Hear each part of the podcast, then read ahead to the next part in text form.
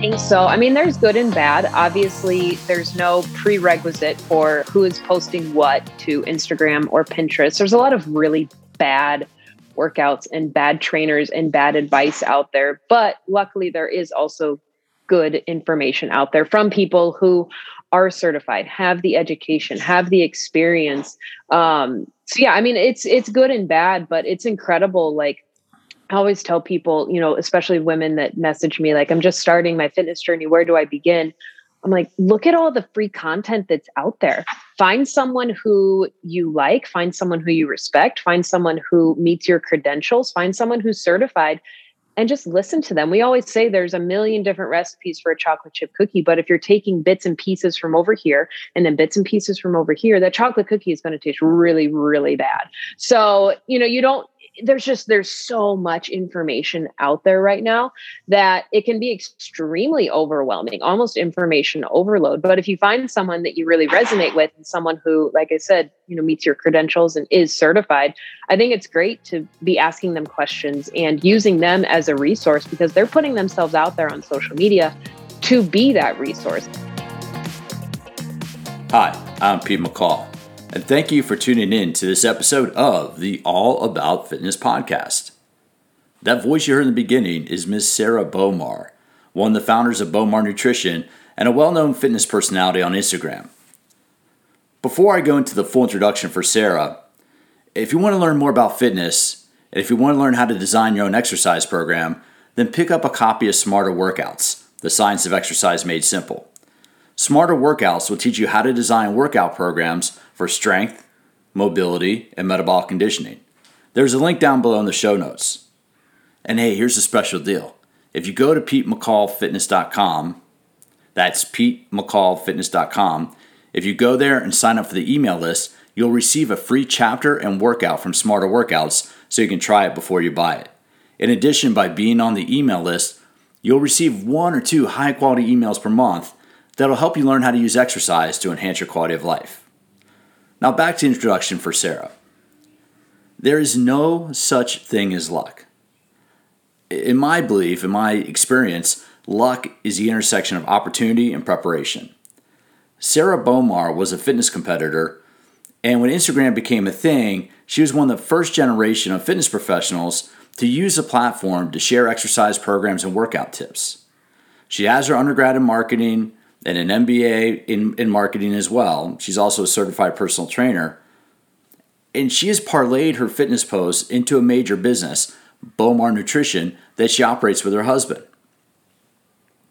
Sarah and her generation of fitness professionals who've grown up with social media have really changed how fitness is delivered to the consumer. This is a fascinating conversation about how she's using her platforms to help engage others and to encourage active, healthy lifestyles. Now, if you want to see this interview as well as hear it, go to the All About Fitness podcast page on YouTube. That's the All About Fitness podcast channel on YouTube, and I, will have the interview with Sarah and I up there so you can see it as well as listen to it. This is a special Mother's Day episode of All About Fitness. Sarah has recently become a new mother, and actually, you'll hear her baby in the background a little bit as we talk. And on this episode, she shares how she got started in fitness, what got her interested in making nutrition supplements? And i love this story. I'm always curious like how did people get into their business? How did people start a business? And like almost any other business sarah set out to solve a problem that she was having with certain supplements that she was taking. And finally sarah shares how she's adjusted her workout program since becoming a mother. Let's get started with this conversation with sarah bowmar fitness influencer entrepreneur and most importantly mother. And happy Mother's Day 2021 to all you fit mothers out there. Today on the All About Fitness podcast, it really is an honor to catch up with Sarah Bowmar. Sarah, how are you doing today? I'm doing great. Thank you. Well, I want to say thank you for coming on. And we were talking just a moment um, before before I hit the record button. I think a lot of people do that because you host your own yeah. podcast too, right? Yes, we do. Yep. Yeah, yeah. And so there's always a there's always that kind of yet you have to have a little pre-conversation before you have the conversation to break the ice mm-hmm. a little bit. Right? And how long have you been doing your podcast? We honestly we need to get better about it, um, just with life and everything. But we started recording I would say about a year and a half ago. And we're, you know, we've hit 500,000 downloads, which is awesome, but we definitely need to get more consistent with it. That that's that's the problem, right? Is when you fit it in and how do you make it work for you? And really the thing that really that going through your information and looking at your details, the one thing that really has just blown me away is your ability to market and do promotions. And I think that you you have you come at this from a great background. So what did you study in college and, and how do you use that today? Yeah, so I went to school. I have my undergrad in ma- or in marketing, and then I have my master's in marketing as well. And then my husband went to school for exercise physiology. So it just when we met, it was just the perfect mashup of skills. Obviously, now we have so many accreditations. We're both fitness nutrition specialists, certified personal trainers. I just finished last year while I was pregnant I finished my prenatal and postpartum certification for fitness. So there's just so many different facets to, you know, how we market and the honestly accolades that we have because I think it's really important to actually be certified and be knowledgeable in what you're actually talking about. But yeah, we obviously use marketing every single day on social media and just all of the content that we're creating between the blog, the website, the videos, and everything in between. Now I look at that, and, and, as I mentioned earlier, I'm impressed by that, by what you're able to do, and kind of by what you're able to to produce. And let's talk a little bit about your background. How'd you get into fitness? What was it that first got you into fitness, and how'd you first start getting sweaty, for for lack of a better term? Right. Um, honestly, in college, it was just we worked out because that's where the hot guys were going. so we would always just me and my roommate would just do cardio and just we had little nicknames for everyone and it was just it was just fun to you know just to be in that environment and then out of college i it was it was more or less just like I needed something to do. I obviously had my career. I worked at a digital marketing agency, but after five o'clock, I'm like, okay, what do I do now? So I started spin class, which I absolutely loved. And then that transitioned into getting more confident to going into the weight room. I worked out at Urban Active, which is now LA Fitness, which I think is actually something else now, but they did have, or they still do have like a women's only area. So that's where I started, started to get more confidence, went out into, you know, the big kid room where everyone was and just started falling in love with it. It's when social media and Instagram really well instagram really started and because i was working at a digital marketing agency we had a social team that their entire job was just to run social for these companies that we worked with. And so every day at lunch i would just sit with you know everyone in the company and we would talk about facebook twitter. That's when this thing this instagram thing came out in 20 2011 was when i first started instagram which is just crazy to think about that it was a decade ago. And I just started following women who were competing and, you know, they just had these incredible physiques. And I just started doing, you know, their workouts. Honestly, it was that was when Instagram didn't have videos, they didn't have stories, they didn't have any, it was literally just pictures but so many women that i followed were just so helpful in the content that they shared and that they weren't hiding their workouts and that they weren't a secret. So that's kind of how it all started. I, I find it fascinating. You, you say it's been out for a decade, and because I remember I was working at the American Council on Exercise, one of the certifications when it, when the certification organizations when it came out, and I remember our we had one marketing person, Sarah, if you can imagine this. Nikki yeah. was the only woman in our marketing department. She would kind of manage the Facebook. Um, she would manage the Facebook page for for the American Council on Exercise then all of a sudden, Twitter came out, right? I think Twitter is mm-hmm. maybe, maybe about the late 2000s. So now she's managing the Facebook page and Twitter. And then when Instagram came out, she had to figure out, you know, she was just figuring all that out. I actually think mm-hmm. she works at mm-hmm. Google now. I think she's actually doing something pretty, uh, pretty tech heavy at, at Google. But doesn't it seem, doesn't it seem that, that a platform like Instagram is made specifically for what we do in the fitness industry? I think so. And I just think it's so incredible that, you know, you can share your day to day because what did we have before that? Bodybuilding magazines. You know, you couldn't ever see the day to day meals or the workouts. You saw maybe one article on one bodybuilder once a month and you saw their sample workout. But now you're getting to see how someone eats when they travel or on a road trip or how they handle the airport and how they cook their meals. It's just so much more interactive and just the day-to-day details I think are just fascinating. And so you started competing for a couple years. What what mm-hmm. was what I, think it's interesting. You you went from like being doing cardio to now all of a sudden you kind of are venturing into this new world of weightlifting, and then mm-hmm. all of a mm-hmm. sudden you're like you decide to step up on the stage. Talk a little bit about that process. What was that like, and and what what kind of feelings did it get? You know, to prepare for that to, to be up on a stage in a figure competition. And I say figure just to mean an aesthetic competition. I know there are different categories, but I'm just saying that just in, in terms of pure aesthetic competition. Yeah, for sure. So honestly, I have a lot to accredit that to actually my ex boyfriend before I met my husband. The Ohio State Wrestling Championship used to be the same weekend as the Arnold. And so he coached wrestling in high school, actually at my alma mater.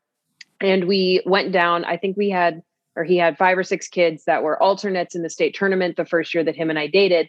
And, you know, if you're an alternate, you don't really have much to do in case, unless someone gets hurt. So, what else are we going to do with high school kids? Well, let's take them to the Arnold. And I had never been to the Arnold before. Like I said, it was the same weekend. It's not now, thank goodness, because Columbus gets way too busy that weekend. But we went, and the bikini competitors were actually on stage at the time. I think it was the amateur show. And I just absolutely fell in love with it. I am just a competitive person by nature but I'm not going to go run a marathon. I have no desire to do an Ironman. So what else could I do? Well, I see these, you know, these beautiful women competing on stage. I'm like, that would just be incredible. So started following competitors. I didn't have any clue what I was doing, but luckily Ohio has a lot of amazing shows. And so I went to a few shows before I started, before I started even prep and just like I said, absolutely fell in love with the sport and just being able to compete in that sense and not having to run a marathon was awesome. Well, are you from Columbus? Uh, are you from the Columbus area? So, yes and no. Um, we moved all over when I was growing up. We ended up in Toledo and then I worked there and I actually met my husband at the Arnold. And then I moved to Columbus shortly after meeting him. We were out there for he's lived in he lived in Columbus his entire life. And then we recently moved out to Iowa a few years ago. So um, we were in Columbus for five or six years. Absolutely loved it. Well, the reason why I asked that because a lot of people aren't aware that Columbus and Ohio actually has a very long and strong history, literally of weightlifting culture. Mm-hmm. I mean, mm-hmm. did you? Yes. And what was it like being a part of that? Because in, in Columbus, you, you have Louie Simmons and now I'm totally blanking on the name. I know Louie Simmons is there, but his whole gym and that whole powerlifting community. And yeah. so, talk a little bit about the whole the fitness and, and, and strength training culture in Columbus. It's amazing. So, I mean, we had multiple gym memberships because sometimes the lighting is better and some gyms have better equipment than others. Um, but, you know, you have Metro Fitness, which has so many um, pros that train out of there. You know, Mike Francois coaches out of there, um, Julie Palmer. There's just so many amazing, just, it's honestly just the atmosphere and not even just with the Arnold being there, you know, once a year hopefully this year. yeah. Right. Um, yeah. Um, cause last year was a crazy debacle, but, um, yeah, so it's just an amazing atmosphere. And it's so, like you said, a lot of people don't realize like how strong the, the bodybuilding world actually is in Ohio and then Columbus specifically. Well, a friend of mine used to be very involved in helping plan part of the Arnold, and he told me that one of the reasons why the Arnold is in Columbus is because that was one of the first places where Schwarzenegger came to train. He came to mm-hmm. train with Louie Simmons before he ended up down in, in Muscle Beach in, in, Southern California. So what yeah. prompted? So well, let's let's stay here on, on, fitness competition for a little while. What class did you did you compete in, and, and how long did you compete? So I was I competed in bikini, and I I think I competed three or four years. Honestly, can't remember. The last show my husband and I did was Pittsburgh Pro in 2014 my husband's an IFBB pro in men's physique, and then he also won the Arnold twice back to back. I think he's the only American to ever win it. Don't quote me on that, but that's what he likes to tell me. So, um, hey, then he's so probably he's right. I'm not. I'm, yeah, not, right. I'm not going to counter that. um, and then he's also won some really big overall shows at um, some natural shows as well. So yeah, we both stopped competing in 2014. But we have talked about getting back on stage for um, the Masters in a few years once we turn 35. Okay, a few years to you turn 30. Now I'm trying to remember yes. when I turned 35. So it was a few, a few years ago. Yeah. And what is yeah. it about? I mean, how tough is it? Because we, we, we mentioned this briefly before the record button, but but how tough is that lifestyle? Because the one thing I point out to people, Sarah, is I've known a few people that are, were competitors, and I always mm-hmm. knew, or I, I thought found it interesting that anytime they would train for a show, that's when they would schedule all their photo shoots. Like if they're yes. doing, they're going to line up and do photo shoots for modeling, whatever it would be. It's not like they look that way all year round. They would look that way for maybe two, three weeks at a time around mm-hmm. the show, and they would line up all their photo shoots for whatever for whatever sponsors they were working with. H- how tough is it? I mean, number one, it's it's okay not okay, but number one, it's feasible to reach that kind of appearance, but how tough is it to get there and maintain on a consistent basis? I think it varies. So for women, there's five different categories bikini, fitness, figure, physique, and then ultimately bodybuilding. I think as far as, you know, easiness, bikini is obviously the most well now they have wellness so maybe six categories. I wouldn't say it's easy but it's definitely the least lean that you have to be okay. um, which is why i really gravitated towards that look. I have utmost respect for every single woman that competes but some you know some are just like i'm like i could never get that physique no matter how hard i tried. But it's definitely you know it's your whole life you know between your food and if you're doing cardio once or twice a day and then also training and then you also need to make sure that your sleep is on point and your meal prep and your supplements and it's just an absolute you know you have to have your blinders on when you're competing and for us and the businesses that we now run we're slowly getting them to a point to where we're not in the nitty gritty day to day we can we have a lot more delegation we have a lot more team members we're able to hire a lot more to take a lot of the you know the day-to-day stuff off of our plate. So that's why in a few years hopefully if we do compete you know we we can focus on that and not the day-to-day stuff with our companies. But it's it's your whole life and you have to be mentally prepared for that. And i think a lot of people women especially you know you don't go about it the right way and you don't reverse properly. And then it's a very you just have this negative connotation with competing when in reality you didn't prep properly or you went too hard with the calories or with the cardio and you didn't have a proper reverse. And you know there's a reason that everyone schedules their photo shoots every you know for you know around prep and around peak peak week. And then you have content for you know at least a month until yeah, your next yeah. show which is great. But it's definitely difficult. It's it's more for me it was more difficult mentally than it was physically. Um just seeing your body and then you know, getting up on stage and maybe you don't win or you don't place and you're the leanest that you've ever been in your life, but you're told, oh, you got sixth place because X, Y, and Z person was better. Like that kind of messes with your psyche, especially given if you had a 16 week prep and then you're like, well, great, I did all this work for 16 weeks to not even to not even place. And obviously, and everyone's going to say, "Oh, I, I'm a winner." You compete because you want to win. You know, it's not. Yes, you had a great a great run with your with your prep and it's it's a win in that sense but you got on stage to place first. You didn't get on stage just to say that you did it. So it's definitely difficult in that aspect you know if you don't place. And obviously there are you know your tan might have been off your suit might have been the wrong color. Maybe you tripped. I tripped on the last show so that was always fun but still got fourth which is great. Yeah. um but yeah it's it's definitely not for the faint of heart well, I want to come back to something in a minute, but but thank you, Sarah, for walking through that.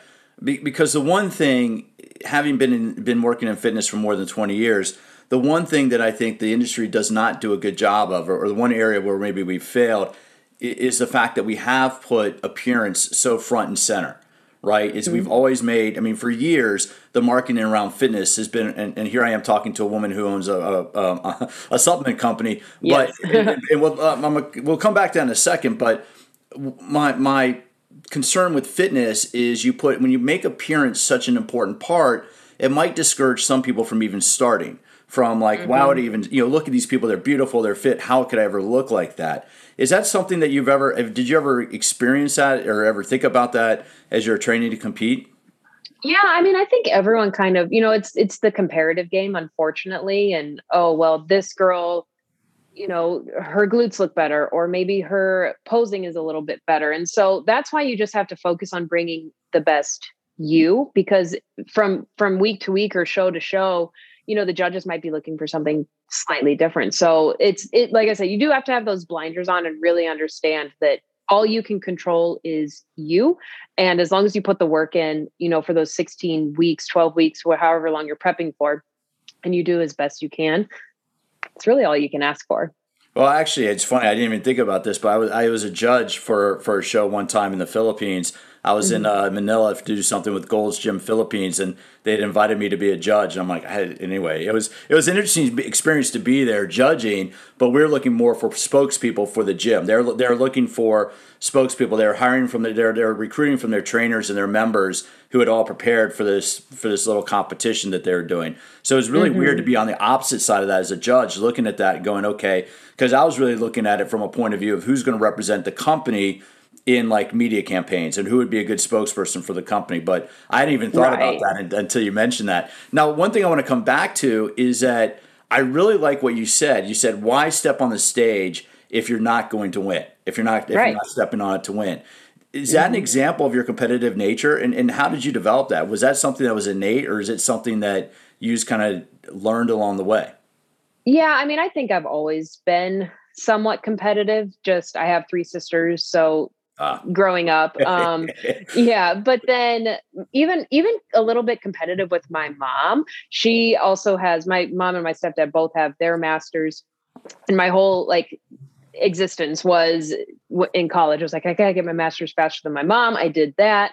Um, I love being able to say that I got my undergrad in three years. It's just it's just little things that can set you apart. But um, yeah, I think I've always been somewhat competitive, and now with our companies, you know, it, it is a competition because it's a very saturated market in the supplement industry. And so just being able to set ourselves apart in that way and just showing how we go the extra mile with everything, it's it's been a lot of fun.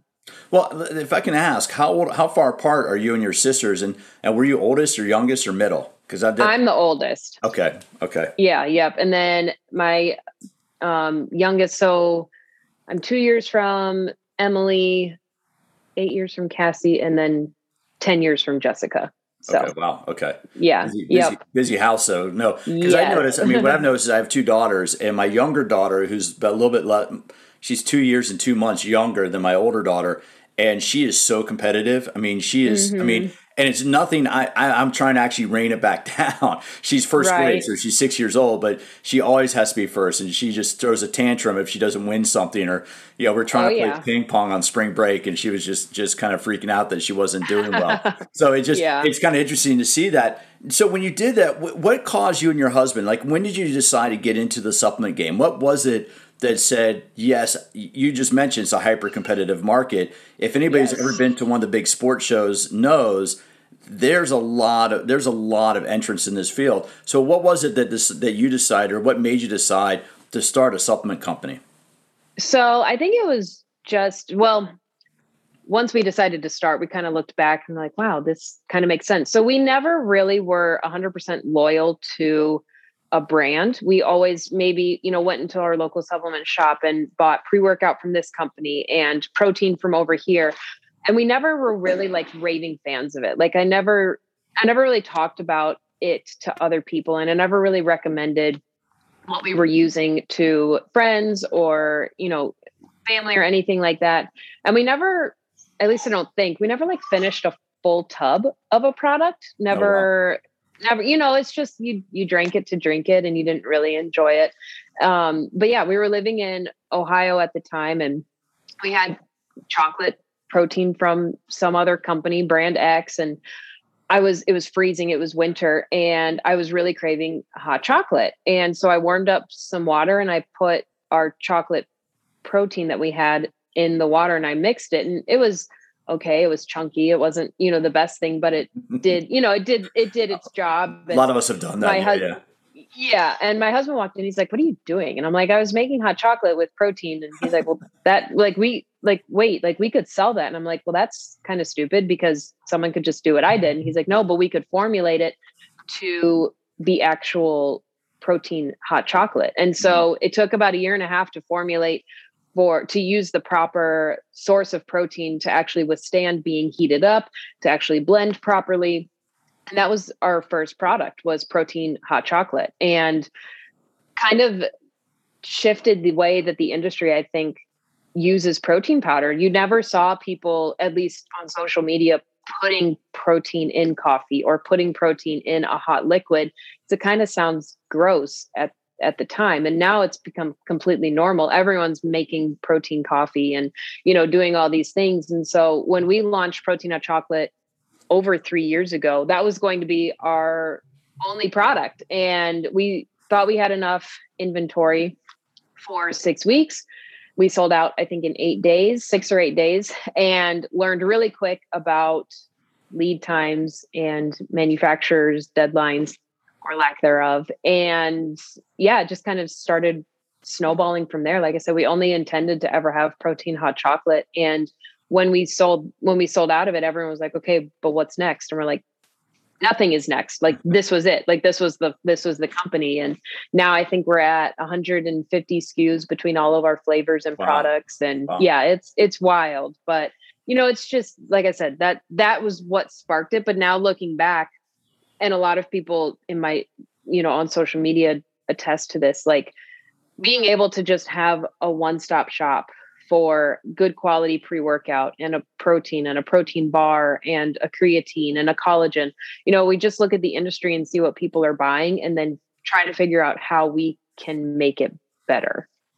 Interesting. Now, and, and then mm-hmm. to, to bring to bring this back to to the competition, is that mm-hmm. one of the mm-hmm. things? Well, first, I want to. How long did it take you to kind of find a partner? Because I know you always have to have you have the, the manufacturing, and you're the yeah. marketing side. So you had studied marketing and you worked for a digital marketing company. Mm-hmm. What was that learning process like to say, okay, I understand how to promote, I understand how to message, I understand how to create a brand, but now you're actually rolling up your sleeves and getting getting and making a brand. What was it yeah. like to be able to just start doing that? Luckily, we had a lot of connections within the supplement industry, you know, going to the we didn't go to like a GNC or anything. It was just a locally owned supplement shop in Columbus. And luckily, we did have connections there who kind of helped facilitate the first relationship with our first manufacturer. We have since learned, I mean, I feel like we're always learning, but we actually have since switched manufacturers um, for our powders. So we've improved the flavors, improved the sources, and i think you're just i think it's just knowing what questions to ask and then listening to the people listening to your customers. We're one of the only supplement companies that willingly shares our testing results and willingly shares behind the scenes. And i think once you do that it almost holds you to a higher standard of okay now that we've shared this we need to continue to do this and improve upon it.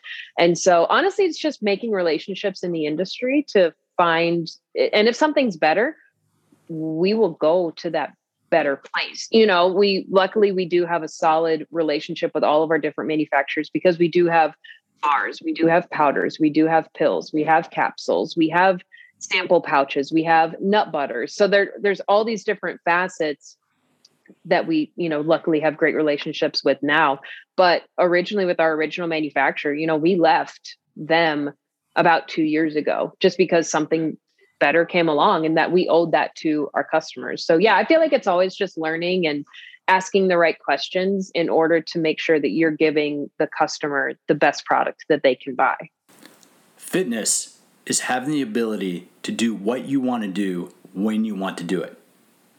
If you want to learn more about exercise, how to design your own workout programs, and how being fit can help you to manage the aging process and enhance your quality of life, then here are a few online education courses for you. Anyone can take these courses to learn more about how exercise affects your body, and fitness professionals can earn continuing education credits for ACE, ALPHA, and NASM. Dynamic Anatomy will teach you how your muscles and fascia work together to move your body so you can identify the best exercises for your goals. Dynamic anatomy will teach you more about how specific muscles in your body function when you move. The course is approved for two continuing education credits for ACE, ALPHA, and NASM. The online course is $29. The ebook itself is only $7. The Total Body Core Training online course teaches you how to design workouts that can produce a fitter, healthier, stronger body capable of doing all of your favorite activities. Total Body Core Training teaches six specific phases of exercise and gives you workout solutions that will keep you moving for an entire year. The online course is $67 and is approved for continuing education credits 0.4 for ACE, 0.5 for NASM, and 5 for AFA. The functional core training ebook itself is only $7. Finally, Exercise Program Design for the Fountain of Youth online course teaches the science of how endurance, strength training, and explosive power exercises can not only give you a strong, healthy body, but could actually help slow down the effects of the aging process so that you can find your fountain of youth and extend your lifespan. The online course is $49 and is approved for 0.3 ACECs, 0.4 NASM CECs, and 4 AFA CECs. The ebook itself, which just gives an overview of the science, is available for only $7. Being fit means that you have choices for how you can live your life.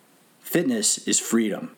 Each of these resources is created to help you learn how to use exercise and fitness to enhance your quality of life and extend your lifespan. The information is below in the show notes or at PeteMcCallFitness.com. Now let's get back to the interview.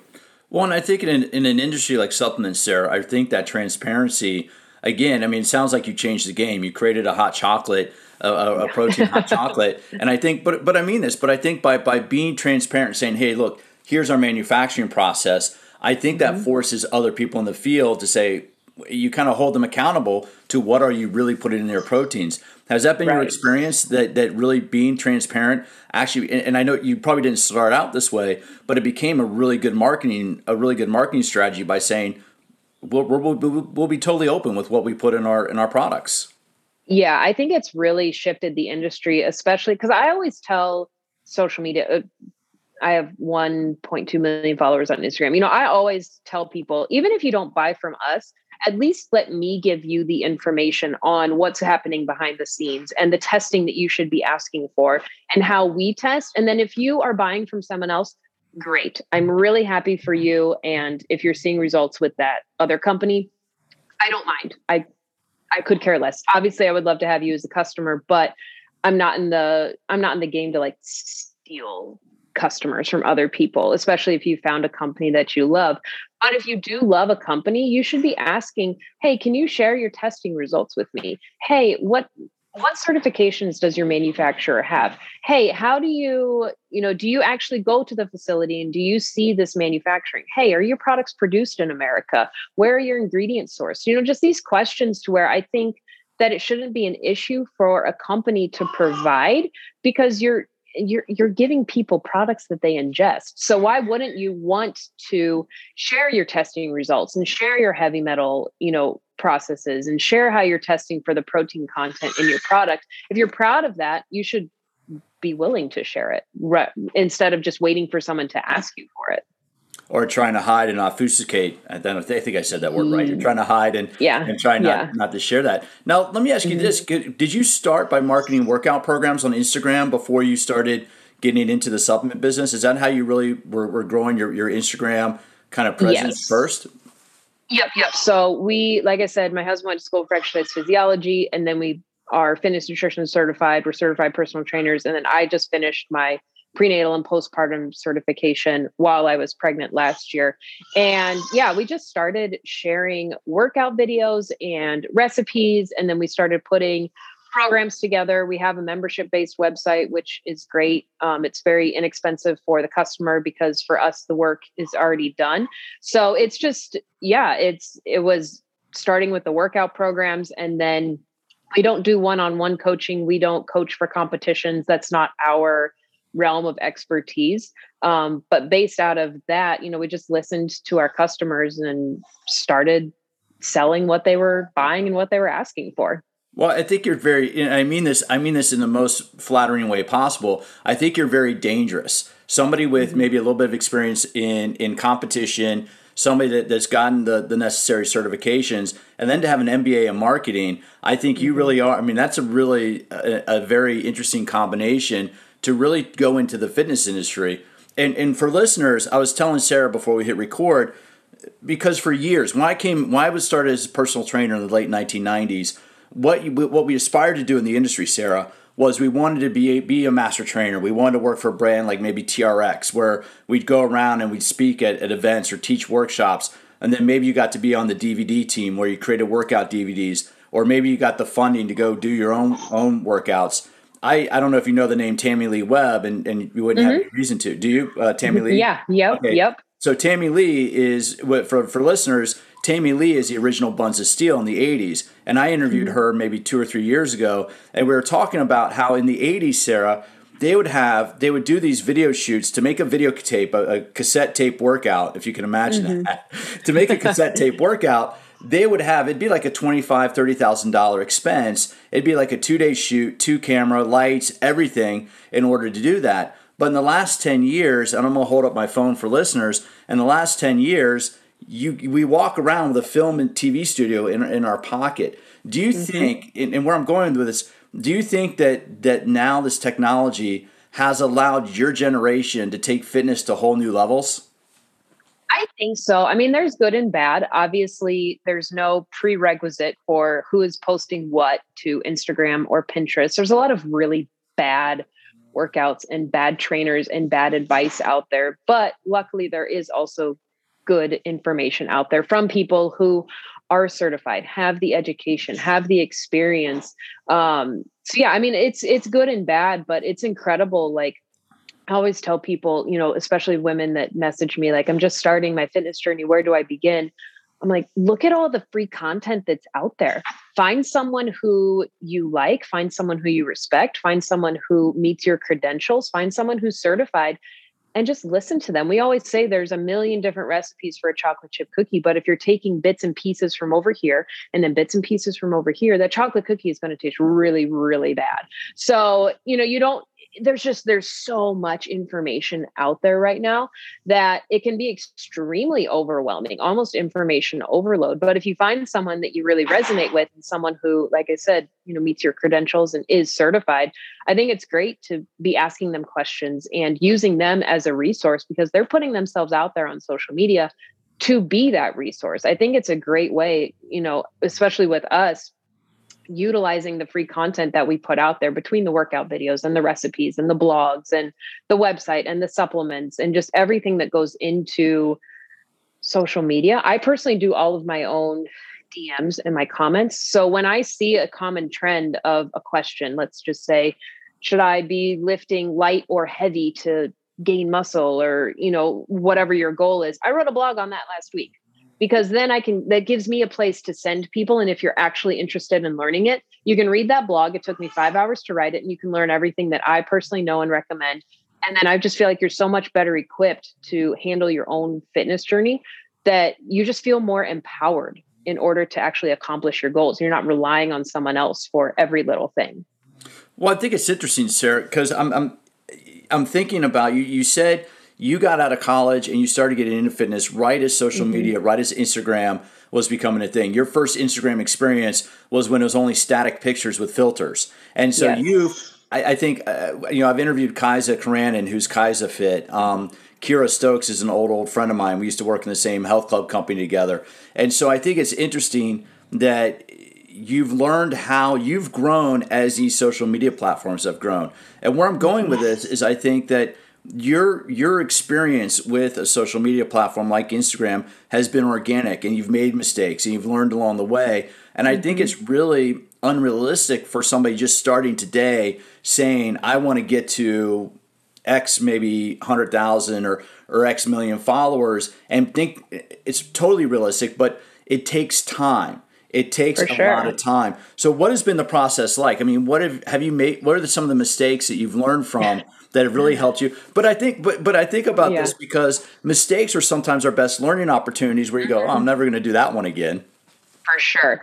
No, I think it's just you know making sure that you're crossing your T's and dotting your I's as far as. And luckily, I do have a husband who looks like a Greek god, um, and also went to school for exercise physiology. So if he sees, if he's recording one of my workouts and he sees, oh, tweak this with your form, it'll help someone so much better. You won't get lit up on social media, as we like to call it. So I think you know, just doing your best with proper form and making sure that if you are giving that advice that you're actually certified to be giving just because you look good doesn't mean you know how to make other people look good so i always you know i always recommend what a personal training certificate 600 bucks. Like get get the certification and set yourself apart in that way because so many online trainers don't have it. And i think it's a great it's a great way for you to not only expand your knowledge but then also give more people the confidence in you. And i think it's just you know you want to make sure that you are you online but also not to the point where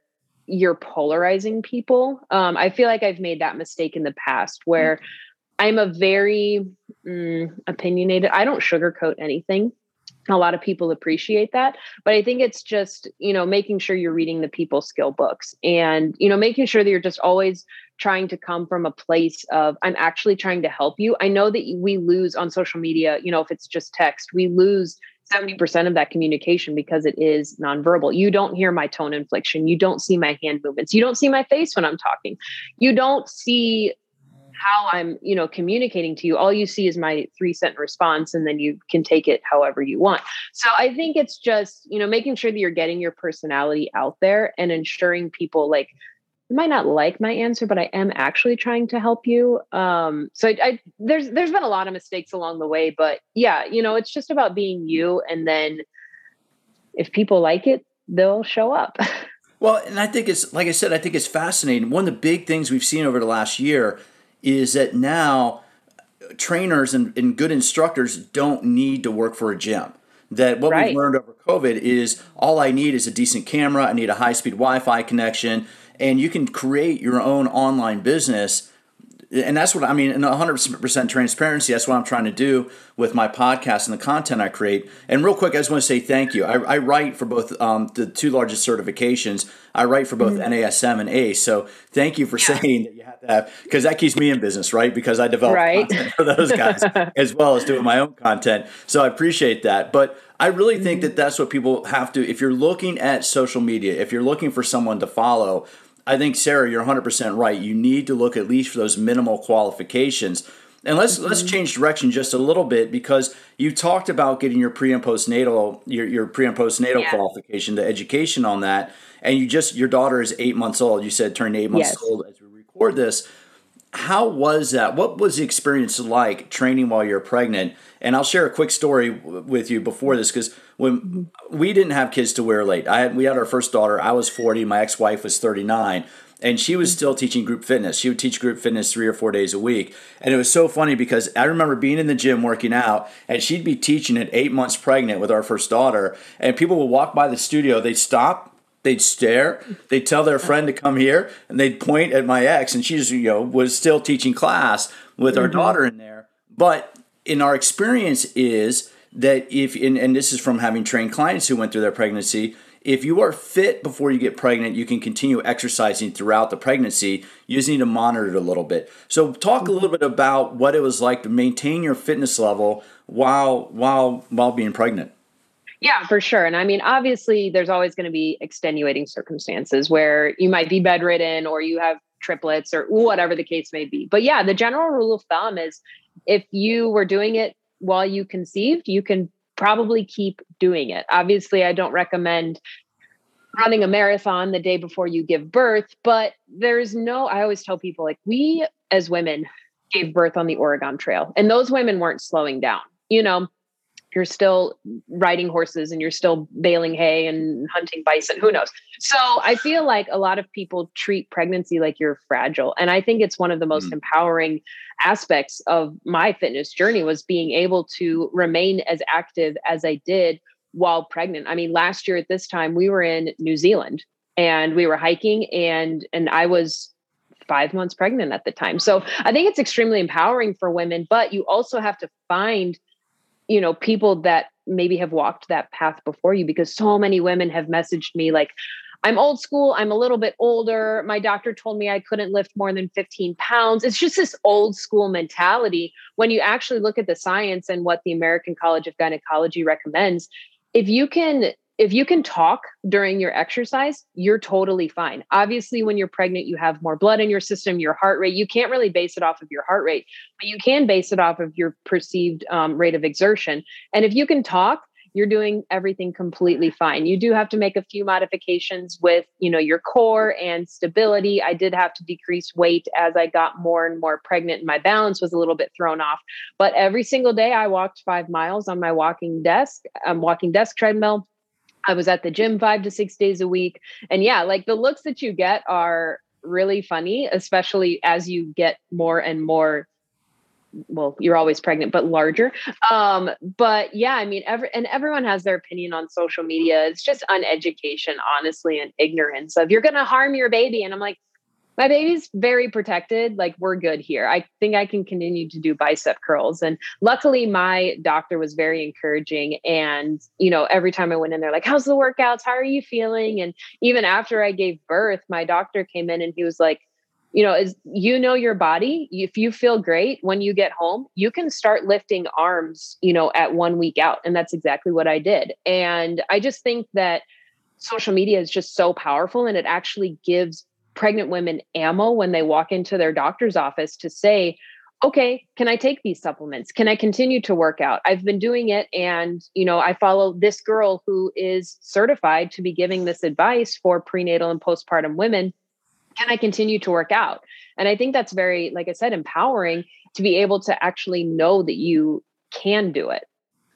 Well, just just to share the story with you, my my ex when she was teaching while pregnant, it turned out there were like three or four other women in the gym who ended up becoming pregnant about the same time. And one of the things that they shared was they felt more comfortable exercising with her because mm-hmm. it was it, it, became this group for the first two years all of our kids they, they've ended up moving we moved from downtown san diego we're up in north county in carlsbad now actually she's in encinitas i'm in carlsbad but um, so that's one of the things that changed but really mm-hmm. what, what happened was she ended up having this group of women for the first two or three years where all of our kids were the same age we go to the parks together we go to the playground together but they all met at the gym because they were pregnant and exercising at the same time. Did you have any mm-hmm. experience mm-hmm. like that uh, when you're going when you're going through that?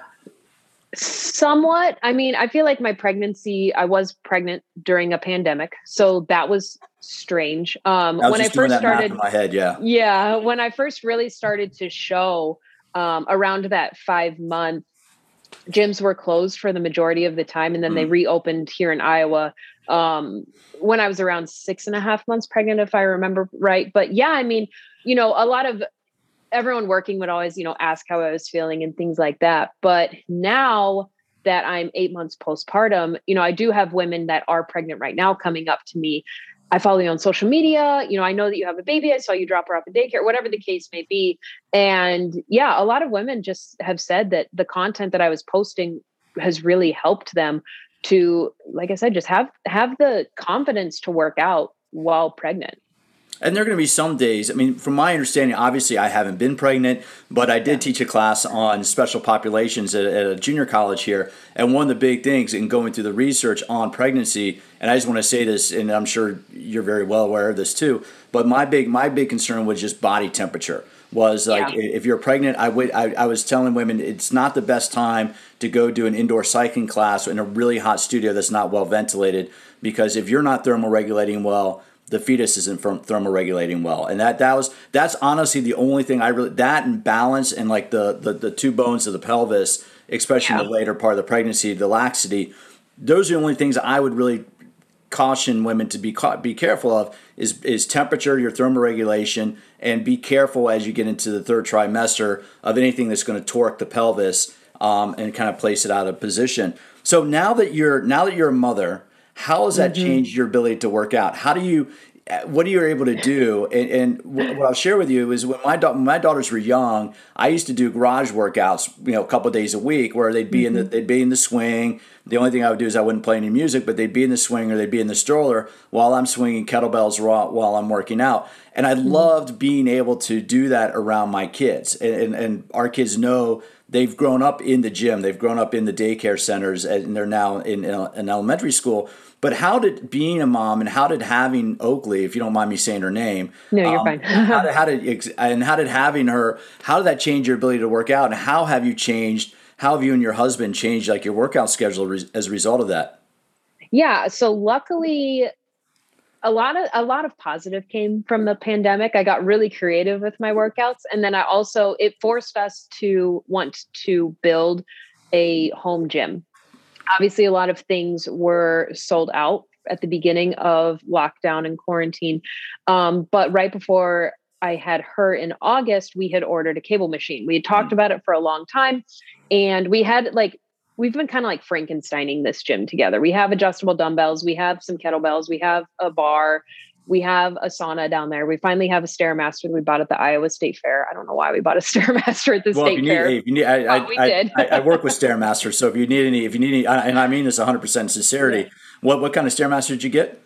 It's um the gauntlet, oh gosh, the rotating, the staircase. Yeah, yeah, okay, yep. okay, the gauntlet. Yeah, we can talk yeah. offline, but if you need any help with that, I mean, I Perfect. Yeah, I can put you in touch with our parts people pretty easily. So anyway, yeah, so you have all that in your no, garage. Um, so it's in our basement. So that's okay. been that's been the saving grace for us um, with workouts. So obviously your workout times just shift. This morning I had an appointment at nine, so I got up two hours before that so I could do my cardio and I could do my lifts before that. She was still asleep. When she goes down at night, we sometimes will finish up our cardio or maybe even do our lifts after she goes down to sleep. But then like you said just involving her like she loves being down in that in that gym with the fan and the fun lights and just watching us. She's been down there since you know she was a week old. And now that she's old enough to go to the gym daycare that's obviously a great time for her because she's around other babies other people are taking care of her. I think there's a lot of benefit in that. And then we can go work out and know she's being very well cared for. I think it's just involving your kids in any way that you can because then they know no different.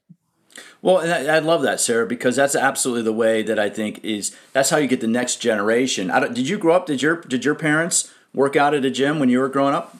No, they didn't. Okay, but I think that's yeah. and I've talked to, but because I've had I've had women, I shouldn't say women, but it's been more women than men. But I've had women taking my workshops who said they grew up with their mother as an instructor, and that's what made them. So they they were growing up, in, you know, being thrown into that daycare, and they grew up in that environment. I think that's so important to be able to structure that. Now, and, and as she gets older, are you guys planning? I'm sure you will. Are you looking at, at being able to make fitness time family time?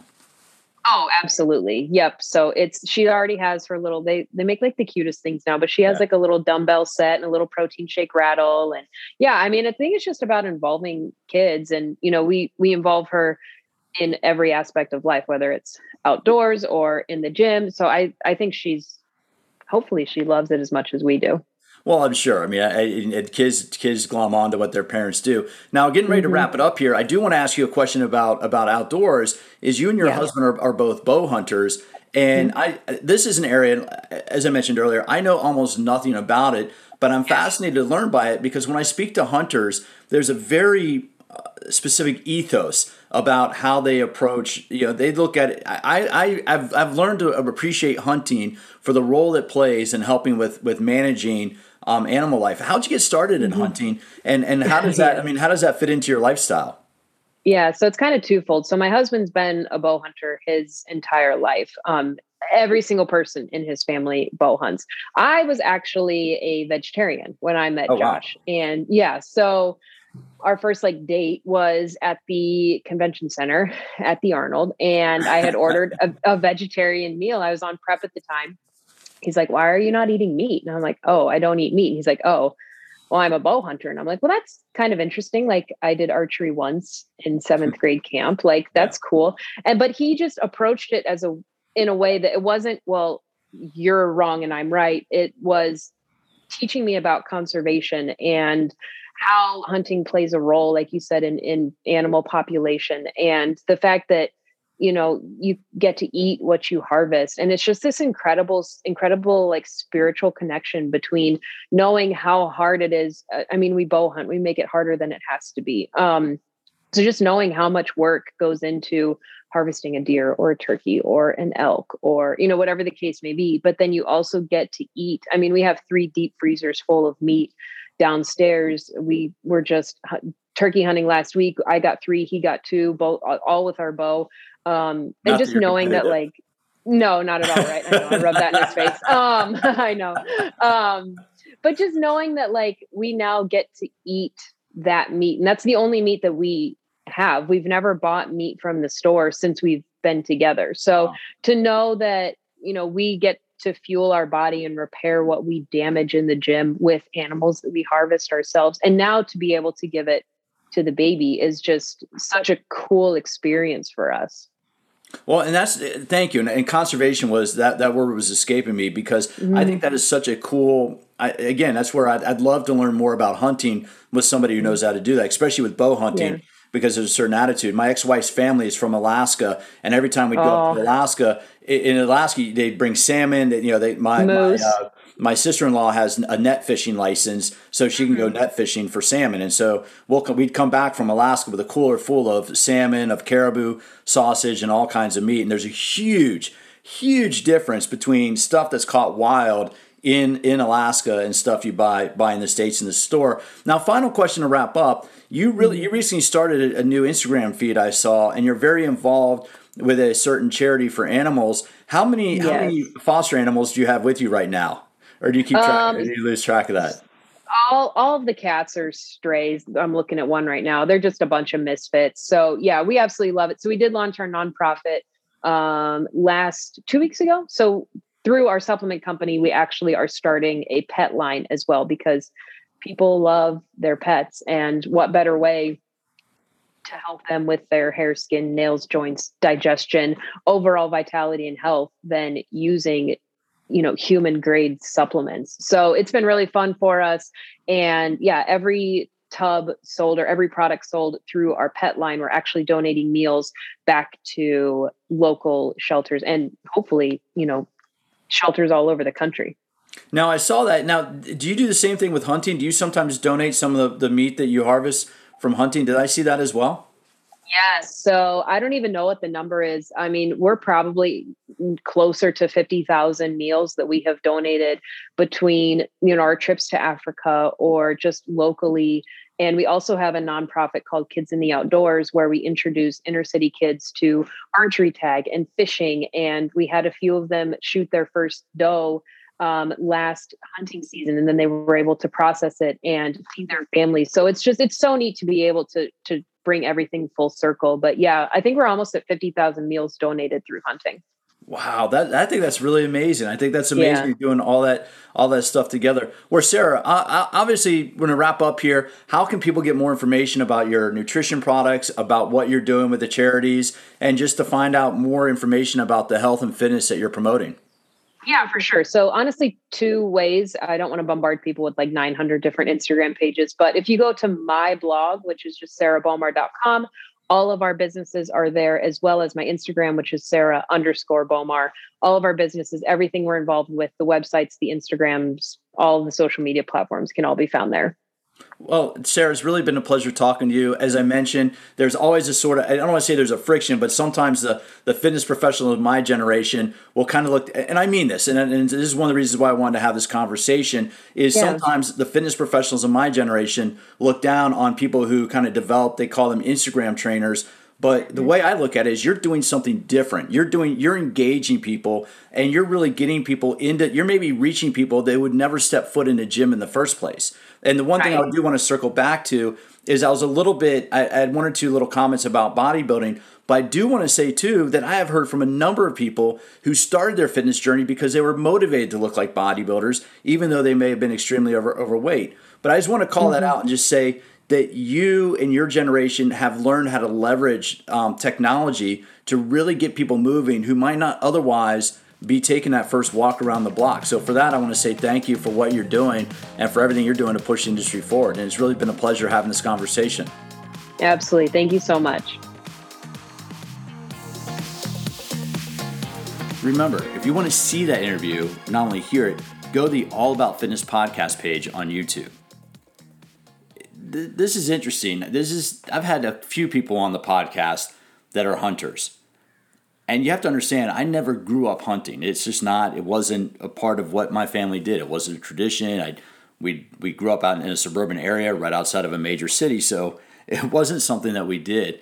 And I'm always I, I find it interesting to hear about people who hunt and, and use it as a way to get get some of their food to, to, to integrate it into their food and and to hear how Sarah and her husband use bow hunting to actually go out and, and harvest natural food is somewhat inspirational. And like I said, I've had relatives in Alaska that, that they do quite a bit of that. Relatives on my ex-wife's side of the family. I just think it's always we hear all these things about sustainable food, about healthy food sources. In fact, I was just recently having a conversation with an old friend who not too long ago became vegan, and one of the reasons she became vegan was for the industrial food conglomerates.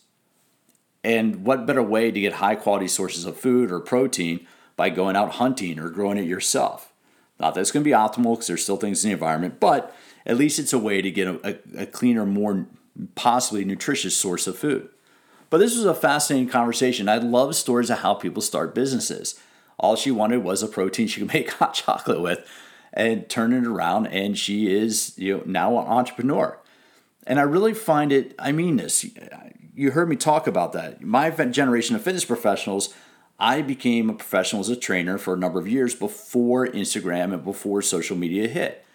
I was operating under, I've been operating under a slightly different business model. And it's funny to hear there's some, some of my colleagues my age in our 40s, 50s, whatever, look look at these younger this younger generation, this up and coming generation, and we we kind of there's a little bit of jealousy there, and we think, oh, there's only on Instagram, they're not really, you know, there's there's not a little bit, there's a lot of jealousy there. To see what what Sarah and other other leaders in her generation are doing, it's inspirational to me. It's like, hey, there's a better way to do this. There's a better way to get information out there. That's one of the reasons why I started the podcast. I want to take the information that I work on with my clients, the equipment companies, the certifications, I want to bring that information directly to you. And Sarah started doing that too, right? She used her Instagram channel to bring workout ideas, to bring fitness ideas directly to you, the consumer. So it's really changing. This is really changing how fitness is done. And that's what I wanted to speak about with Sarah. When I get the opportunity to have conversations with Instagram influencers, I want to do that because I want to learn from them. We all, the way I look at fitness is, especially in America, what we have 330 million people, give or take, and goodness knows, a lot of those people need help in the in the health and fitness arena. So there's plenty of work to go around for everybody. And I love seeing what, what people like Sarah are doing because it motivates me to work harder, motivates me to do things differently. And what we've learned in the last year or so is that fitness does not have to happen within the four walls of a gym or a studio. Fitness can happen anywhere you can move. Fitness can happen anywhere you can sweat. Can it happen in a gym? Absolutely. Can it also happen in a workout space in a garage? Sure. Can fitness happen if you're going bow hunting through the woods and hiking for miles? Absolutely. Fitness is what you make of it. Exercise is what you make of it. If you want to learn more about exercise, go to PeteMcCallFitness.com. Sign up for my email list. I'll send you a couple of high quality emails a month that'll help you learn how to use exercise to enhance your quality of life. Follow the All About Fitness podcast channel on Instagram. That's All About Fitness podcast on Instagram. Check out the YouTube channel, All About Fitness podcast on YouTube. And if you have any questions, comments, or feedback, please shoot me an email, pete at petemccallfitness.com. And as always, thank you for stopping by. And I do look forward to having you join me for future episodes of All About Fitness.